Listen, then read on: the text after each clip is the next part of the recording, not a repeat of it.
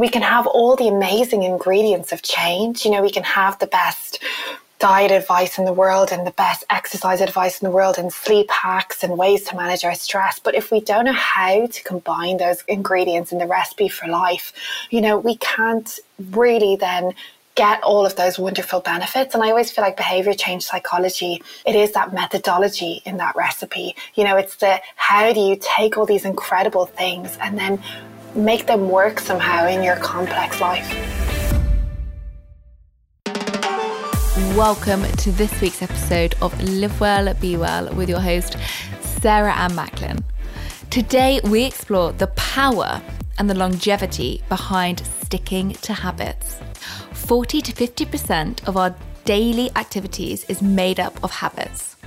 Scientific research has shown us that trying to rely on willpower, external motivations, and white knuckling your way out of success does not work.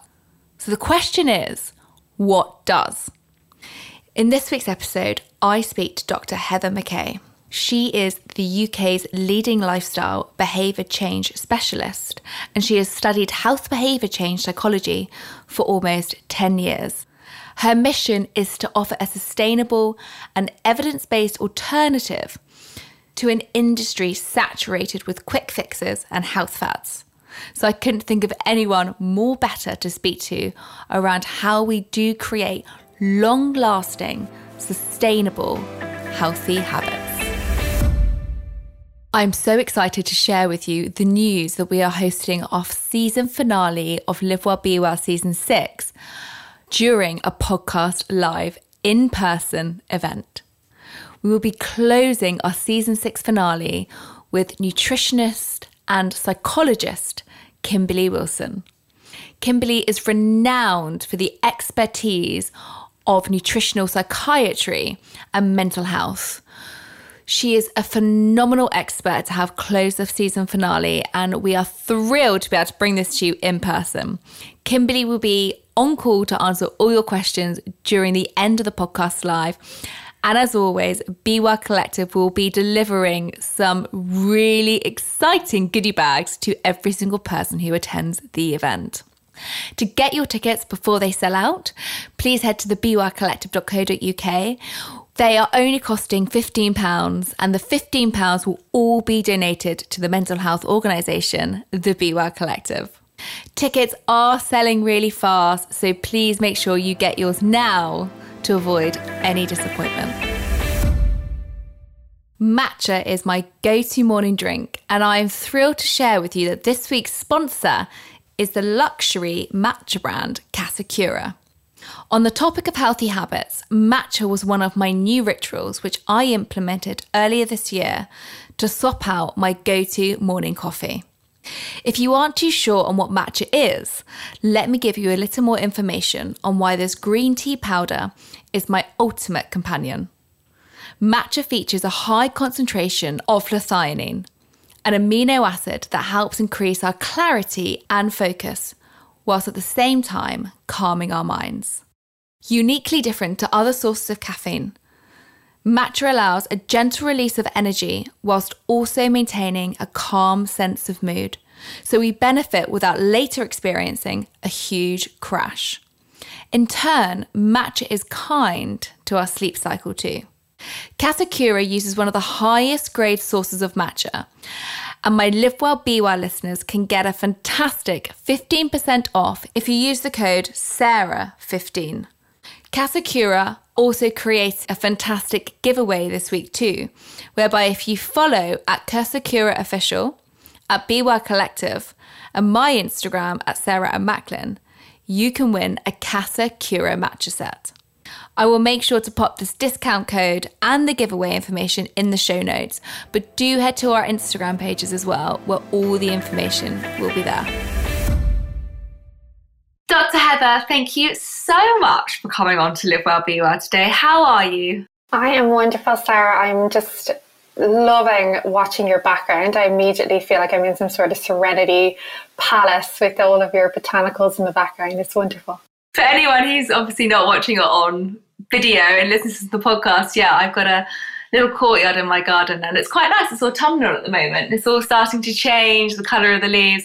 It's a good Zoom background, especially for London. So I'm pleased that that's bringing in some kind of calm energy into today's podcast, which is always nice. So, Dr. Heather, you are renowned in kind of changing, looking at behavioural change, and also very much known for forming healthy habits. But for anyone who doesn't know you, could you please give us a bit of a brief into your background and your story? Yeah, I suppose the one thing anyone doesn't know me needs to know is I'm a massive nerd. I'm a total geek. I spent a long time in academia, you could say. I was the Van Wilder of the UK. They couldn't get me to leave university. But no, I was obsessed with understanding a little bit more about, you know, how do we create habits? How do we maintain behaviors? And all of my background was really in, well, how do we you know, why do so many people fail and yet there are still some people that are able to stick to um, healthy habits long term? And can we distill those key elements that allow those people to maintain them and, and how are they different? And, you know, can we actually train other people to do that? I say I speak the language of motivation and I'm fascinated by what makes people tick day to day. And so yeah, now I work with multiple companies kind of globally, helping them design their their well-being programs to make them sticky in a good way. And um, I run my own bite sized habits course as well to help people create those lasting habits. Amazing. It is such a fascinating area. I think you know, I want to come on into a minute about actually what is a habit. But when you were deciding the route that you were going to go down in psychology, what was it about habits that kind of really drew you in? What was it about behavioral change? What kind of captured you in that moment when you were studying? Because it was 10 years you studied psychology for, if that's right. Yeah, yeah, exactly. It's got to be something sticky, right? Well, um, great question, Sarah. It's such a nice motivational question. Do you know, like, I was going to say I was, I've always been a nosy person, but I think a kinder word is curious. And, um, you know, when you get any magazine and I always want to immediately flip to the back page and look at what, what's a day in that person's life? What does that look like? And how do they operate? And I think it was when I was younger and I was doing my primary degree, I was working in this metabolic syndrome clinic for people who had heart disease, diabetes, anything to do with their metabolism. And we had all the best trainers and we had great nutritionists that we were working with and dietitians. And yet people couldn't really make their behavior stick. And it really bothered me. It was like, well, how, if we have all these incredible resources, can people not make this apply to their lives? So I ended up sitting down with every single person in that clinic. I think there was 60 of them um, and chatting, like saying, you know, what's getting in the way? What's stopping you? What's holding you back? And I think that's what got me really hooked on behavior change because for each person, you know, there was different barriers, there was different complexities, there was different, you know, might have been their history, it might have been something that had happened in their life, might be their relationship with themselves, with their family, multiple different reasons. And I think that made me really, really eager to understand, you know, we can have all the amazing ingredients of change. You know, we can have the best diet advice in the world and the best exercise advice in the world and sleep hacks and ways to manage our stress. But if we don't know how to combine those ingredients in the recipe for life, you know, we can't really then get all of those wonderful benefits. And I always feel like behavior change psychology, it is that methodology in that recipe. You know, it's the how do you take all these incredible things and then make them work somehow in your complex life? I think that is so fascinating to hear because if you look at public health and you look at, they have lots of resources out there, but are they actually making the changes that they're expecting to make? And sometimes we say, no, they're not. You know, the five of the five a day campaign, we've got all of that information, we've got all of that knowledge, but only 21% of us in the UK consume five of our five a day. So there is a barrier somewhere for, you know, nearly the 80% of people that aren't sticking to that adoption of five of the five a day. And I think it's really interesting when you look deeper into what you're looking at. Why are people not making that change when they know that that's beneficial for their health? So before we delve into that and open up kind of that can of worms, what is a habit? How do we define a habit? Oh, great question. And I love, yeah, that you cite that study on the five a day because it's so, sorry, just to circle back, but it's so interesting because it just shows that knowledge is not enough to change our behaviors. And we all can know all of the things in the world, but those intentions don't always translate into actions. And I think that's one of the primary aims of behavior change is to, is to close that intention action gap. So habits are formed, they're non-conscious processes. So they're not thought driven. We can't think our way into them. And they're formed through context dependent repetition.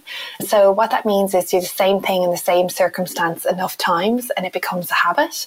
So a context can be anything. It can be any cue in your in your life. So it can be, you know, you go into the bathroom in the morning, you see the toothbrush, you brush your teeth, or you get into the car and you put on your seatbelt. So the thing about habits is they operate through like a neurological feedback loop. So the more times you do something, the more likely it is to become a habit.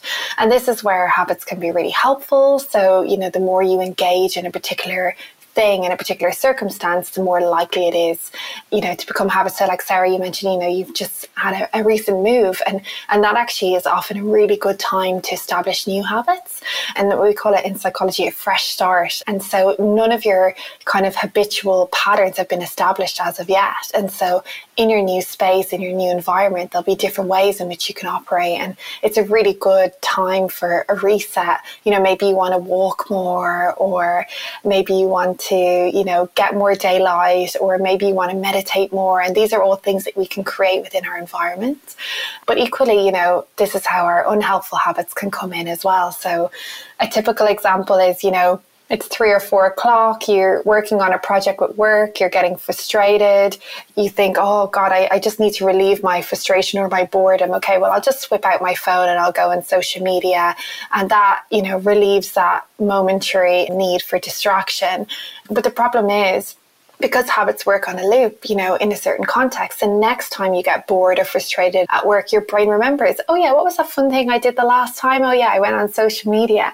And therefore, you know, the more often you repeat that, it stops becoming a conscious thought and turns into a non-conscious thought and therefore actually we just do it automatically. You don't even notice that process of your brain being like what was the fun thing? Oh here's the thing and it happens. So we just got to be really careful.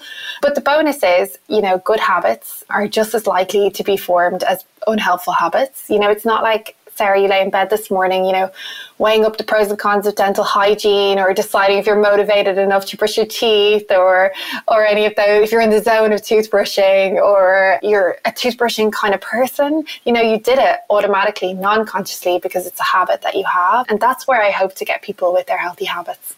That is so true. That the only thing I do weigh out with my hygiene is can I be bothered to floss? That's definitely not become a habit yet. And my dentist does remind me every time.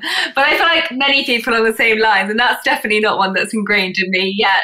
can I actually suggest something on that? Yes. And anyone else listening, I hope this will be helpful to you too. So there was a really interesting study they did in UCL about two flossing habits, and it harnesses this kind of habit technique called piggybacking. So they got people to floss their teeth, and how they did it was they got one group to do it before they brushed their teeth and one group to do it after they brushed their teeth. And the group that did it after their toothbrushing were much more likely to then follow through because the toothbrushing was a habit that they'd already established. So it was something that they constantly did. So if they tied their flossing to the toothbrushing after the toothbrushing, it was much more likely that they carried out. Now you have to put the floss next. The toothbrush, again, is an environmental cue.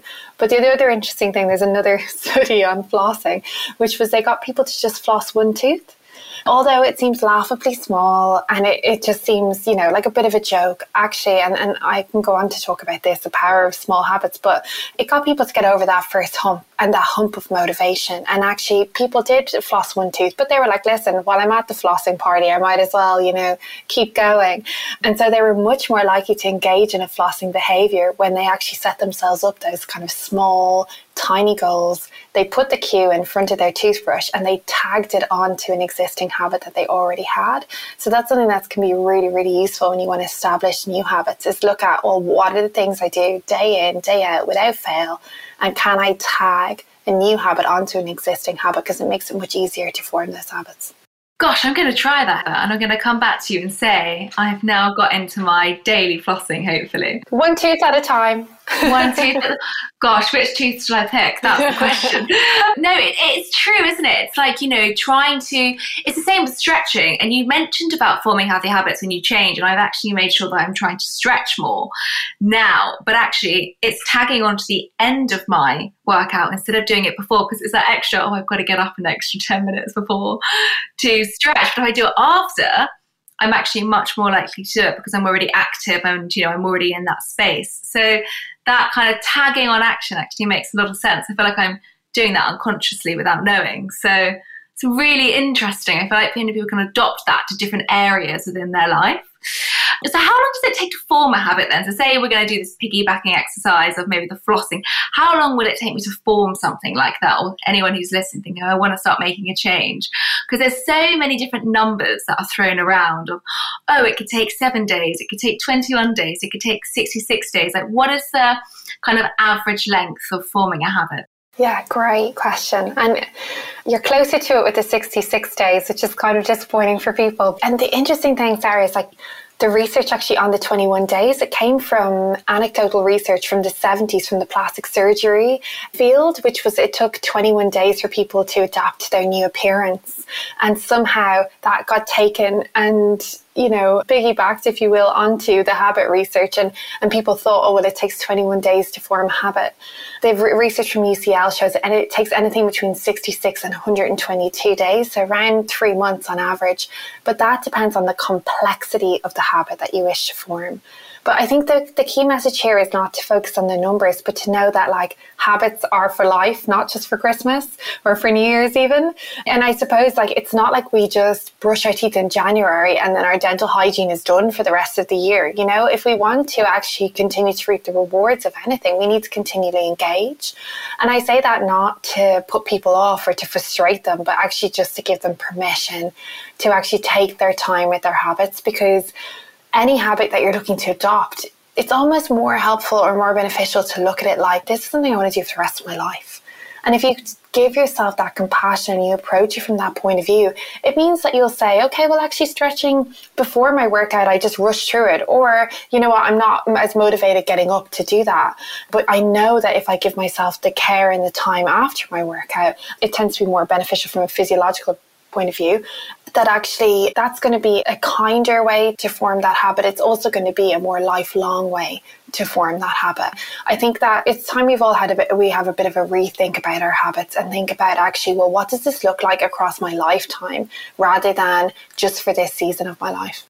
And I think that's such a big thing, isn't it? As so many people make it instinct right now to right i want to get fitter i want to get healthier i want to look better for my holiday is probably a big one. As this episode is coming out we're going to be approaching december and we're going to be in the party season. And by january everyone's like right you see every media headline saying my fear were detox diets. You know these fatty diets that you see kind of be putting on sunday supplements you know health magazines women's magazines and people buy into it because they want this quick fix.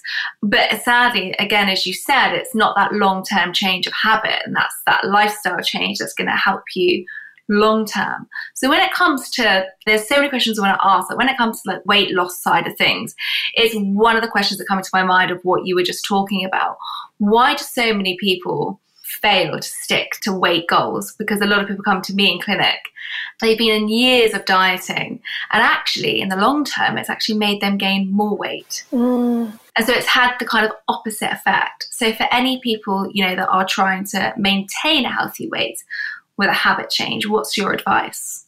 Yeah, it's so hard. I'm sure your heart goes out to all your clients like that. And I just think the constant struggle and like there's one thing that we know from the research is that diets are more likely to help you increase weight and increase stress in your life as well. And stress is correlated with weight gain as well. So, you know, those two things that they do actually is counter to what the outcome or the goal that people seek in them is. And, and that just is incredibly frustrating for people. And I think it's one of the key motivators of why I wanted to you know, get into this field. And I'm sure you too, as well, is like, get so frustrated when people are trying their best and they think they're doing something that they think is right for them. And actually, it's being entirely ineffective. The problem I see with a lot of people is that they go about their habit changes in a way that isn't beneficial for them. they start out with wanting an outcome. They want a number on the scales or a number in a race or a number on their paychecks or, you know, certain letters by their name, whatever the motivation is. And those are known as extrinsic goals. So they're goals that you seek for appearance reasons or goals that are outside of you for other people because you feel like you should do them. You know, they're the kind of shoulder goals. Intrinsic motivation can only keep you going so long, and it will keep us going for a couple of weeks. But eventually, you know, you might reach that number on the scales, and then you might put yourself under pressure to step it up or step it up or step it up. Or you might step on the scales and it doesn't tell you that number, and because your motivation is lying in that number, in that extrinsic outcome, you lose motivation rather than actually looking at all of the effort that you've made or all of the progress to date. And so, what I try and encourage people to do is to focus on intrinsic motivation, which science has showed time and time again is the most important motivation to cultivate for long term change. And I love intrinsic, the word intrinsic translates into Latin into inward, which also means goods for your soul. And I just love that phrase, goods for your soul, because that so represents what intrinsic motivation is about. So it's about forming goals because they're personally significant or personally meaningful for you. They're part of who you are, who you wish to be in the world, what you wish to represent. Intrinsic goals are those goals that keep you going when you're in the trenches because they're like, I want to lose weight so I feel more confident. I want to lose weight so that I can feel more myself. I want to lose weight because actually what it allows me to do in my day, who it allows me to be, how it allows me to function as a person. And so instead of weight loss being around a number on the scales, it becomes about how you want to feel on a day to day basis. You know, becomes part of your own personal values. And for example, you know, when people are setting habits around weight loss, I always suggest that they start with the five whys.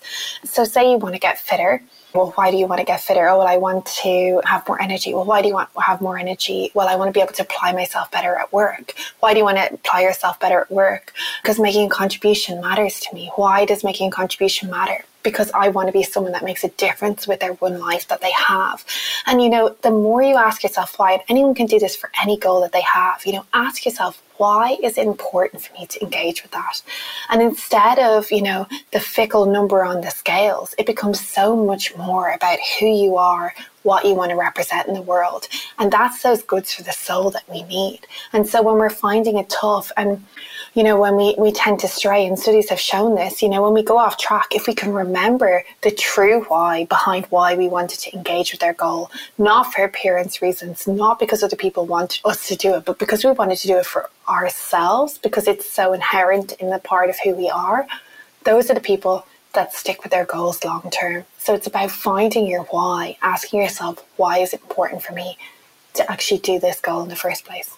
That's such a fantastic thing to hear because I think a lot of us lose that self acceptance of why am I doing this for me? Because we can always very happy to please other people and people pleasing and social acceptance and all of that side of things. And that sometimes is a big driver for our change. And actually, when we reflect inwardly on ourselves and say, actually, what is this going to do for me? Then I think the true answer comes out. And maybe you are more willing to strive further because you know that it's for yourself. And I think if we take a step back in our own lives, we don't make much time for ourselves generally day to day. So those intentions are so, so important. And this might tie in quite well, but you know, a lot of people feel that when they start a habit, they give up and there's this constant conversation around willpower and I don't have the willpower to keep going and I've not got strong willpower. You hear it a lot in smoking. So I don't have the willpower to give up smoking or to give up cigarettes. I don't have the willpower to cut back on my drinking because it's, you know, it's December and it's the party season. I want to go out. You talk a lot about willpower not actually being the center of forming a healthy habit or making change. And can you explain why that is? It's interesting, isn't it? Like if we think about, you know, the time of year and January rolls around and we think, okay, new year, new you, I'm going to give up sugar, I'm going to run every day, I'm going to be nice to my other half, I'm going to save lots of money, I'm going to do all of the things. And the more we add in, the more we take away. And it is a concept in psychology known as goal dilution. And so we actually dilute our effectiveness achieving our focal goal. And the thing is, willpower is like a muscle. So if I went to the gym or you went to the gym, Sarah, for the next seven days and only lifted weights on your right bicep, by the time you got to the end of the week, you wouldn't be able to lift up a glass of water, you know. But if you went maybe once a week, maybe for seven weeks, you know, you grow stronger over time because you gave yourself adequate rest and recovery in between. And that's the concept of overcoming willpower depletion. When we approach our goals, when we set off on a new habit journey, you know, we try and do everything at once. And actually, the truth be told, you know, from the research, the opposite is true. What we need to do is small, tiny changes consistently. That's what grows our habit muscle over time because it's repetition and consistency that actually grows habits. And so what we need to do is actually start as small as physically possible so we don't use up our will precious willpower. And the interesting thing is in studies they found that those that actually have the highest willpower are those that use it the least because they've designed their lives and they've designed their environments in a way that they're not exposing themselves to willpower or to having to use up their willpower. So they don't put themselves in environments that they feel vulnerable they don't, you know, come home tired and open the cupboard and a packet of crisps falls out and hits them in the face, you know, who could resist that? And I would say there's two things to think about with that as well is one, you know, don't blame yourself, you know, blame blame your systems. You know, if you give in to temptation, you know, is it because you left yourself hungry? Is it because you put yourself in a vulnerable situation? You know, change can happen if you change your system. And so it's important to just think and separate yourself from that when, when we go off track and actually look at, well, how can I set up my system to support me better? How can I set up my environment to support me better?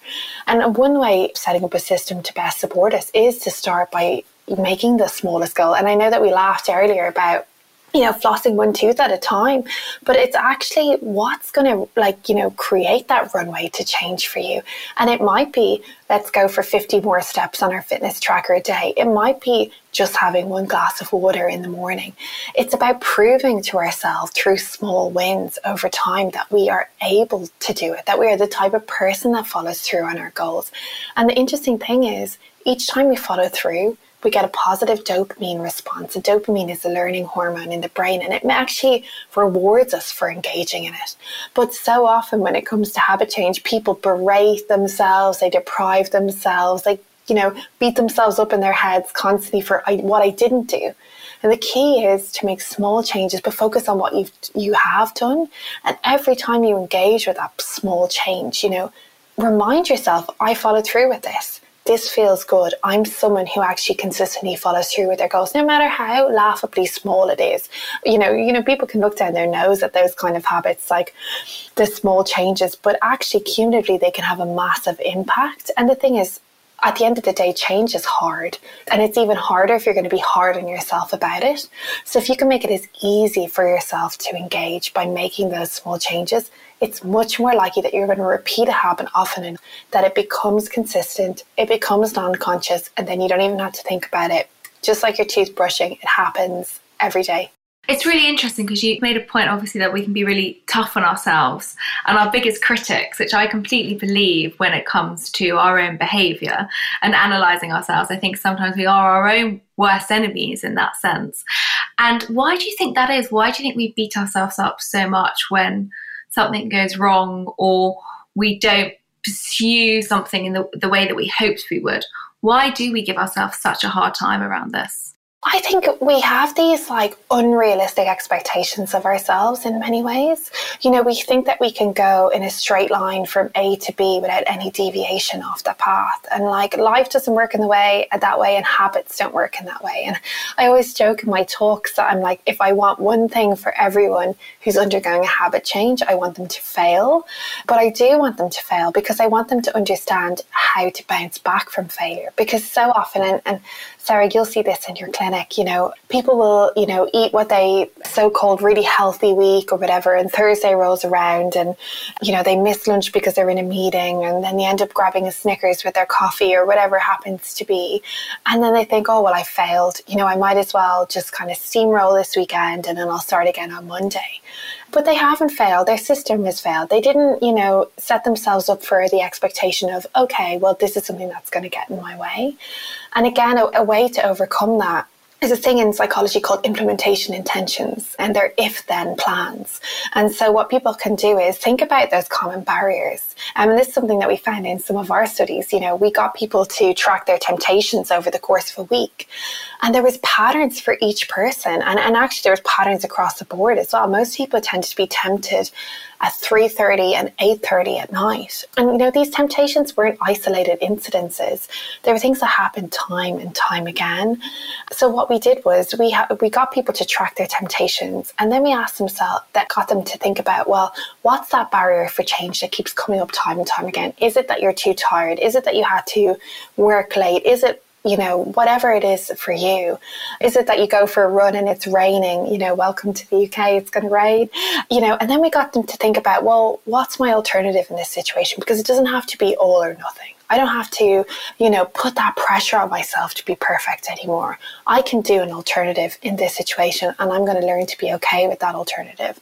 And so this is where the if then planning comes in. So, if X happens, so if that barrier happens, if you're finding you're too tired to cook, if it's raining when you go to go for your run, what's your alternative? What is something else you can do? And that's the why. So, if X happens, I can do Y. And Y could be you know, it's raining, you put on your headphones, you put on your raincoat, and you go out and you blast some killer tunes and you feel like Rocky, or you do an online workout at that time that you know you're playing around with that works within the same type of time window you have, or if you're finding you get home and you're too tired to cook, you have like a five minute food folder on Pinterest, or you've got a post it on your fridge that's like omelette or whatever it is. Sarah, you'd be better suggesting these kind of five minute recipes, whatever they are, and you experiment with those. And the beauty of that is it allows us to make mistakes because that's life and we will and we will all fail but it also gives us alternatives and that's very important from a neuropsychological point of view because it actually tells our brain that it's not about all or nothing. It's not about do the run or nothing. It's not about eat the perfect diet. It's about if X happens, what are the alternatives? And by exploring those alternatives, we open up our mind, we open up new neural pathways, we allow ourselves to know that there are other ways of operating, and we allow a certain level of flexibility in our lives. And I think that's very important, as well as heaps of self compassion, which I can talk to you as well. But um, yeah. Well, there's two things you mentioned there, and it's flexible thinking, which I think not many people speak much about, and maybe not many of us are aware of. But actually, flexible thinking plays a really big part in our day to day happiness. Yeah. Is that something that you agree on within? The, do you work a lot with the flexible thinking with habits? Because I feel like the more flexible you are, the less you set yourself up for disappointment, and you are learn to adapt yeah, you're so right. Yeah, you said it. Like, there's some really interesting studies by Katy Milkman. Um, she's got a great book out at the moment. Actually, it's called How to Change, and they found that actually, rather than saying that you're going to go to the gym. And this surprised me, and I'm like a massive nerd with these things. But rather than saying you're going to go religiously Monday, Wednesday, Friday, saying that you'll go three out of seven days of the week and allowing for, you know, Wednesday, you know, one of your children is sick, so you actually can't get out and do that workout that you wanted to, or you've got to go in an early call or whatever it happens to be. But if you can still promise yourself that I'll do the three this week, it allows you to explore and kind of adapt. And I think that's very, very important to have that flexibility. And they've shown that people that allow themselves that kind of flexible model are much more likely um, to stick to their habits long term. And equally in our studies of um, we looked at people who were regainers and people who were maintainers, who maintained, you know, large weight losses for a long period of time and the key difference was that, and our conclusion of our study was failure is success if you learn from it. And that's why I always want everyone to fail because there's so much learning in it. And they said we managed to separate themselves from their personal failures. And they saw it, you know, as, okay, like I said before, you know, a system failure. And they said, well, how can I change the system in future? You know, what else can I do in this circumstance that might help me better? And they saw that all these little failures, insights into what's going to help them build these lifelong habits. And I think that's what's really important. If we treat ourselves with the compassion that this is not just for January, this is for life, you know, then we're allowing ourselves to experiment. We allow ourselves to fail. We look for that learning in the failure and we look to adapt and have alternatives. And like you say, have this certain level of flexibility and flexible thinking and a growth mindset around, you know, what it takes for real life, real world change. It's such an important factor to talk about, and especially is as we're coming into the Christmas period and December and the new year. I feel everyone kind of goes 100% in December and maybe just says, oh, it's this time to enjoy myself, which it absolutely is. But then they kind of sabotage it by going so hard on themselves. And in January, how can we create a more positive outlook in those kind of heavy periods of, I would say, fun and, you know, socializing and partying and Christmas season, how can we become more adaptable to actually not maybe going 100 miles per hour and becoming more self compassionate with what's right for us? So we don't feel this, and it's a really sad word that I use a lot, but shame and guilt that a lot of people feel in January due to kind of an overindulgent December? How can people look at a different way going forward? How can we kind of give some people some top tips going into December? It's a great question and I love it because is isn't it like always around January is a retribution for your December sins. And in a way, if we've promised ourselves we're going to have a clean January, whatever clean means, but we often then think, okay, well, then we can just go bigger because in anticipation, there's an amazing study on this where they actually told people they were going to go on a diet on Monday, and everyone overcompensated, you know, by 500 to 700 calories each day before Monday because it was the anticipation of the deprivation. It made them actually go more extreme. And even they've shown in studies that flashing the word diet in front of people makes them feel more deprived, so they overeat.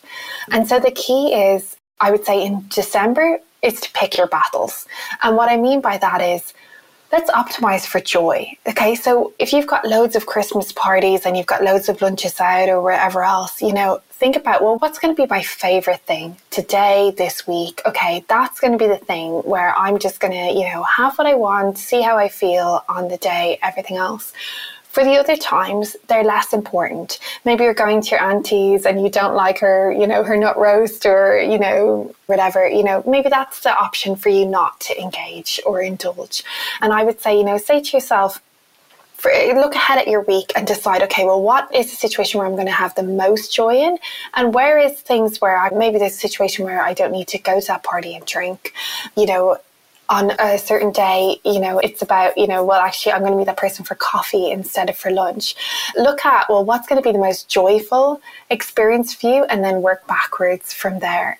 I would say you could even do this on a day to day, you know, around this time of year when things are pretty hectic. Most people are still able to hold on to kind of key habits. And I would say, you know, if you can hold on to anything, it's hold on to the morning, hold on to your stretches in the morning and having a nourishing breakfast, it helps you kind of avoid that all or nothing that has to be one or the other. You can have both, but both has to occur in a mindful fashion. So you want to pick your battles. You want to ask yourself, well, what's going to be the most enjoyable meal out that I could have this week? Okay, that's the one I'm going to work towards this concept called delayed gratification. And so, where else can I make cutbacks then? Where are things less enjoyable for me? And, and challenge yourself. You know, you go to a party and say, well, I'm going to challenge myself to not drink for the first hour and I'll see how that goes. And then maybe that goes well in the next party. Okay, I'm going to challenge myself to not drink for the first hour and a half. You know, you can build this up over time. The key thing is to remember what it gives you back in your life when you make these decisions. It's not about deprivation. It's not about missing out on fun because you can have as much fun without the alcohol and without the food. The key is actually what it gives you so that you don't feel deprived. So it's like, does it give you better focus at work the next day? Does it make you a nicer partner? Does it help you feel like a healthier and happier person? Do you feel more calm? Do you feel less anxious? What I would say to people is in those moments of temptation, in those moments of conflict, do remember, you know, your true why, your intrinsic why are you being healthy. And if you can take a gain focus, think about all the things I'm going to gain from engaging in my healthy habits versus all of the things that you're going to lose. It can really help you see actually and be grateful for, you know, healthy habits in your life it's so important, isn't it? Again, it's going back to the why. It's circling back to the why am I doing this? And I think it's such an important question. Every time maybe you come towards a block wall, I'm going to think, why am I doing this? Is it helpful to me and is it making me happy? I think it's such an important reminder to set yourself. And you spoke earlier about setting small goals, bite sized goals. But what happens when we're trying to manage multiple goals? What happens there? So, say there's a few things that we're trying to change and adapt at once. How do people maintain that? Well, what's the success of attaining multiple goals? A great question. And I would say stop right there. Don't do it. Don't do it yourself. It's really, really hard to be successful at multiple goals at once. Again, if we go back to the willpower principle, you've got to spread yourself so thinly across multiple different things. It's much easier to actually set yourself priorities and to focus on one focal goal at a time. And not only just focus on that goal, what I would say is also ask yourself, you know, again, coming back to life is messy and things are going to get in the way. If you do have a change that you wish to make, I would also ask yourself, how confident are you that you're going to be able to stick with that over the next week? And this is what's going to help you understand well, actually, by having more goals, it might actually dilute your effectiveness. Because if you're not 70% or more confident that you'll still be executing on that habit in the next week, you need to then make it easier for yourself. So if we think about Sarah, you know, your stretching goal, if I asked you, you know, how confident you were that you would be able to execute on it over the next week, out of 100, maybe you'd say, you know, 70 or 80 because I've been doing it, you know, for the last week or whatever. And then I'd ask you, well, how confident would you be that your most exhausted self, your most depleted self would be able to execute on that? And that might start to make you think about it differently. And this is the thing we always think that our future selves are going to be the ones that are full of motivation and the ones that are like, you know, like perfect at doing everything. And you know, life happens and in reality, we're, we're going to have exhausted weeks. So it's important that you always ask yourself with every change. And if you're adding in an extra change, ask yourself, well, is my most exhausted self at least 70% likely to do this this time next week? And if not, maybe you could do it on less days. Maybe if it's meditate for 20 minutes in the morning, that turns to 10, or even three minutes when the kettle is boiling for you know your first cup of coffee in the morning. The thing is, it's those small habits that we're going to engage with. They're the ones that we're going to be most consistent with, and those are the ones that compound over time and result in those big changes. But if we ask too much of ourselves, even within just single goals, not even having multiple goals, it makes it much more less likely that we'll succeed. And so, what I would say is if you are thinking about pursuing multiple goals, and now I would say that it's against my best advice if you are thinking about it, um, ask yourself, you know, is my exhausted self, my most exhausted, my most depleted self, at least 70% or more likely to be able to still be executing on this this time next week? And if not, how can I make it easier for myself? And do you think visualization has a part to play in it because sometimes I feel that we all learn differently. I guess habits is a form of learning or learning something new. And so for me, I'm quite a visual person. I know some people are the opposite and they're not. They're more of, they prefer listening to things or, you know, the senses are all that you have. Let me reframe that again. You have such different ways of learning. And so visualization can be a large part of that. So could you maybe put up sticky notes or write down your goals? Is this a great way of learning to visualize what they're trying to do to change? So, two things that come to mind there.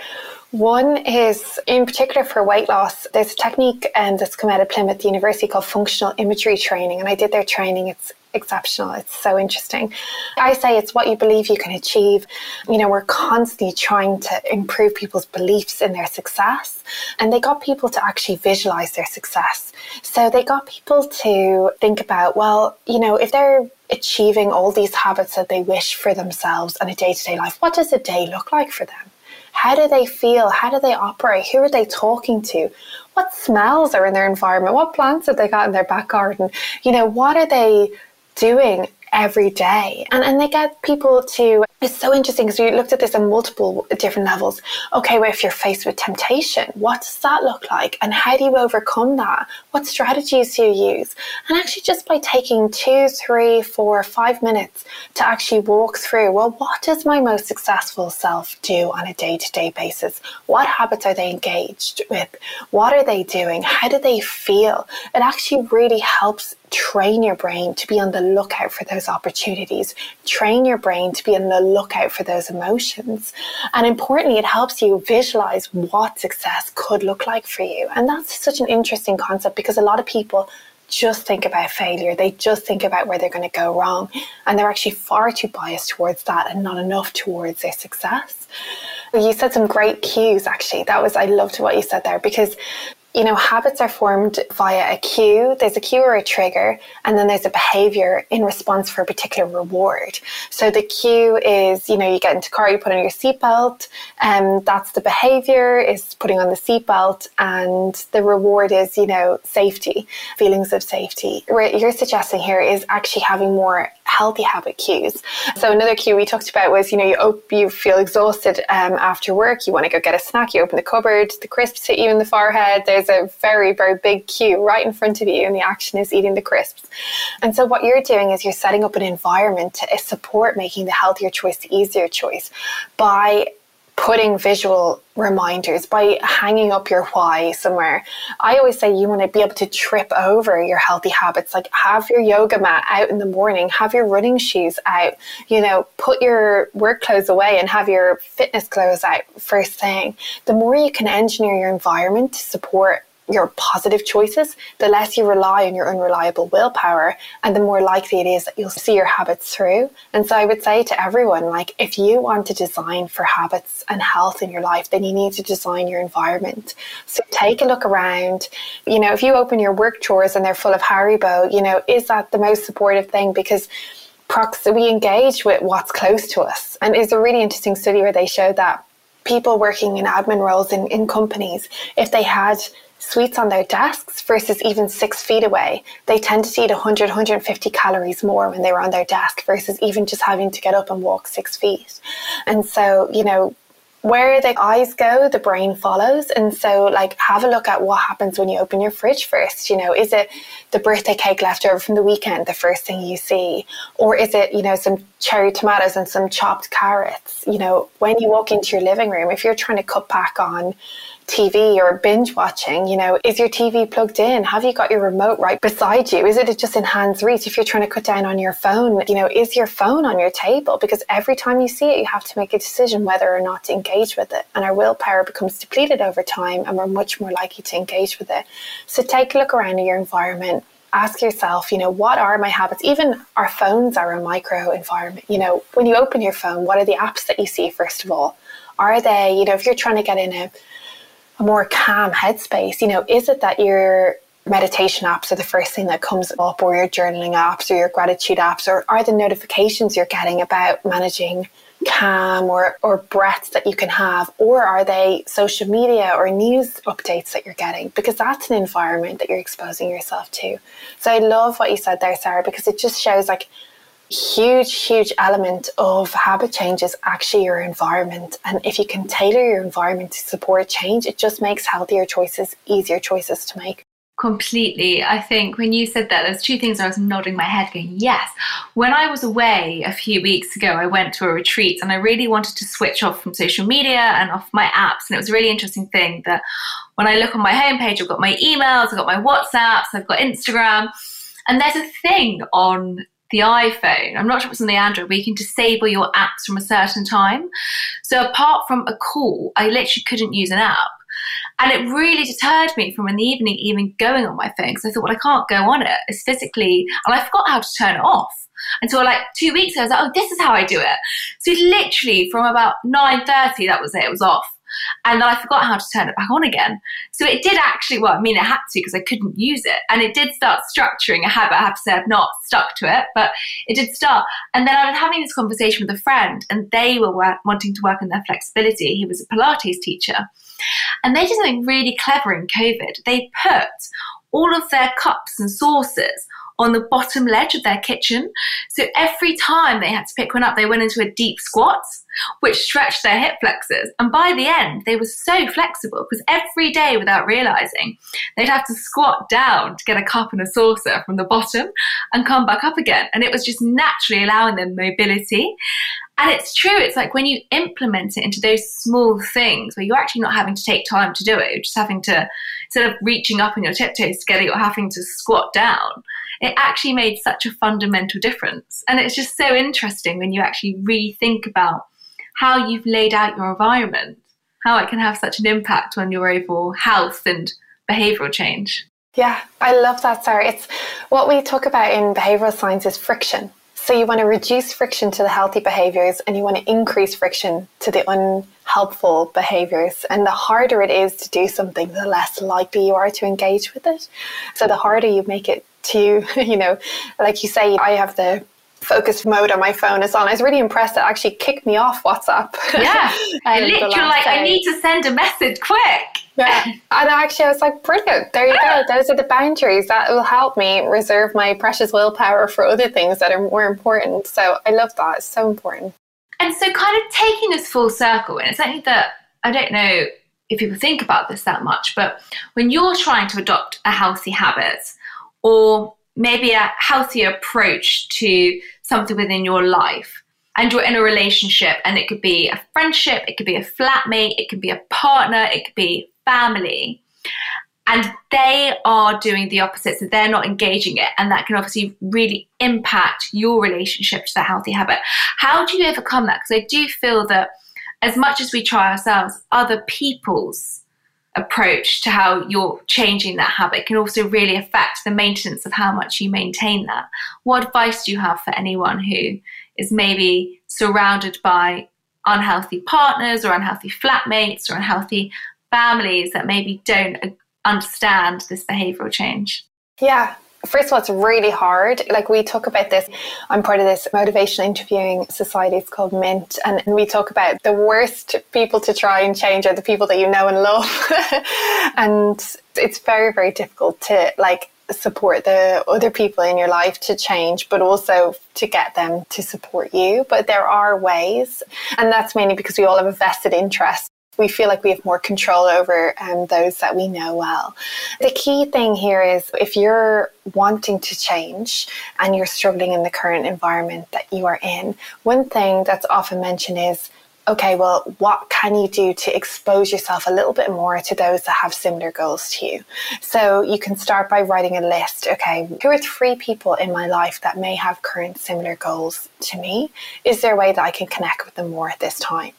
If that's not an option for you right now, maybe it's about looking at your social media account and looking at who are people, and I mean similar to you, because I think it's very important that actually we don't, you know, say I'm a you know, a, a, weekend tennis player, I'm not trying to be Serena Williams immediately in the first week. I'm looking at someone who's just a little bit ahead of me. And I think that's very, very important for people to do when it comes to habit change. It's not about looking at the absolute ideal, it's about looking at someone that's actually quite similar to you, that struggles with the same things you are, but is just a little bit ahead of you. So, what I would say is, you know, seek out those three people in your life that are doing it. If you can't, and if that's a barrier for you, start exposing yourself to maybe people online that are actually, you know, similar to you in a similar circumstance. I would also communicate with the people in your home or the people that are close to you. We're going to go back to this again. You're going to think I'm a broken record, but your why. No, I think it's great. We're forming a habit here. We're now, now got to say why. but it's so true because often people feel maybe themselves a little bit of shame around not changing their behaviors. And they can bring that baggage into actually being quite defiant about your own personal behaviors. But if you explain to the people in your life, you know, the reasons that I'm doing it, this is why it's important to me and you can choose to you know come along with this but you don't have to. Here are some of the things i'm going to be doing but these are things i'm doing for me and i'm not you know doing them for anyone else outside of that. And i'm happy to welcome you in at any stage if you wish to know more if you've got any questions. But just know that i choose to do these things now and i'm not going to enforce this choice on you. What's quite interesting about not enforcing choices is that it gives people the autonomy and the curiosity to actually come around to it themselves. And when you divulge your why, it also helps people understand, you know, that there's a kind of a more long term, and more meaningful um, piece behind it. And that it's not just, you know, you're doing it for this wedding or because it's summer or whatever it happens to be, that actually this is something that means a lot to you. And, and you'd be surprised how people start to react when you share your why. It's kind of like an example of like, you know, telling your other half to empty the dishwasher versus telling them how you feel when they are actually able to support you in looking after your home. It's a completely different way of framing things, you know, and people need to know that they're not going to be thrown into the bus for not going along with what you want. It's just important that you are able to iterate your why to them. And the final thing on that is we often ask people to support us, but we're not specific in what type of support we need.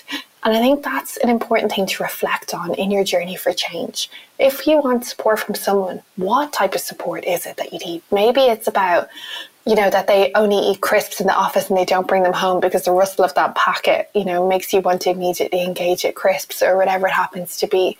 Or maybe it's that, you know, they'll make time for you at the end of the day to talk about, you know, how difficult this change has been for you. Or maybe it's that they high five you. You know, whatever it happens to be, it's important to specify the type of support that works best for you because otherwise people just feel like they're not sure how to behave, they're not sure how to act, they're worried that you are going to enforce your behaviors upon them. So just be really, really clear on actually how someone can support you surround yourself as much as possible with people that are just one step ahead of you that actually have similar goals. And then also make sure that the others in your life know that this is not something you're going to force them to do as well. It's all about how you approach the situation, isn't it? And it's so important. And also making sure that I think, first of all, we all understand why we're doing it ourselves. I think that's such valuable advice. And I could talk to you. I've got so many more questions. I feel like we need a second podcast. I could talk to you about this all day, but I always like to leave on a final question. And I always like to ask my guests, Heather, what does live well, be well mean to you? I love that. I think for me, it's about if you keep telling yourself, you know, the reason you haven't achieved your habits or you haven't achieved your goals is because you haven't found the secret sauce yet. Like, you are the secret sauce and live well, be well is something that we can all achieve. You know, that comes in many different formats for many different people, but that's our secret sauce. It's about knowing that that we have that power inside of us to live well, to be well on a day-to-day basis. And I think it's just about allowing ourselves to really understand that we have all the skills that we need. We just need a little bit more compassion to take things a little bit slower, to start smaller, and we will really surprise ourselves with those results in over time. Well, I absolutely love that. And I love being more self-compassionate to ourselves because I think many of us aren't and we don't we don't always realize that do we it's a really important lesson i think especially with habits so Thank you for sharing that. So insightful. And so, for anyone who obviously I know everyone's going to want to now go and look you up and see where they can find more information about you, how can they get in contact with you? Your website? Do you have Twitter or Instagram? Yeah, so the best at the moment, I'm running this free challenge, which I'm really excited about um, because it's all about it's a video challenge and it's five day. It's a free challenge. Anyone can sign up to it, and it's on bitesizedhabits.co.co, and it's great because it's like just the foundations of habit change for anyone who wants to kickstart a habit. So if you're super motivated after this call and you want to go off and think about how you can kickstart a habit, it's all there. It's just five videos over five days and key evidence based insights. Um, I think that's probably the best place for people to get started on their journey. And it's all completely free as well. Anyone can sign up. Fantastic. And where do they find that, Heather? What's the website? bitesizedhabits.co. And I will pop that in the show notes just as people are going, wait, rewind, five minutes, quick, where's the pen? I'll pop that in the show notes with your website and all the details as well so people can kind of find out a bit more. After listening to this, I feel that I've got a healthy habit of flossing to start as of tonight. with one tooth exactly. Heather, thank you so much for coming on to Live Well Be Well. It's been an absolute pleasure to speak to you. Thank you, Sarah. Thanks so much for your questions. It's been such a buzz.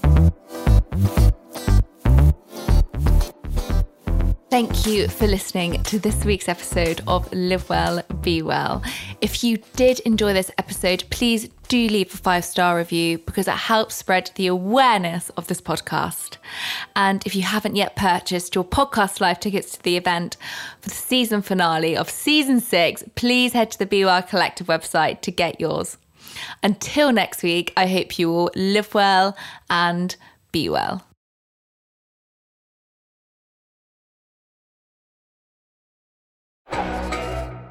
Before you go, I have something new to tell you about.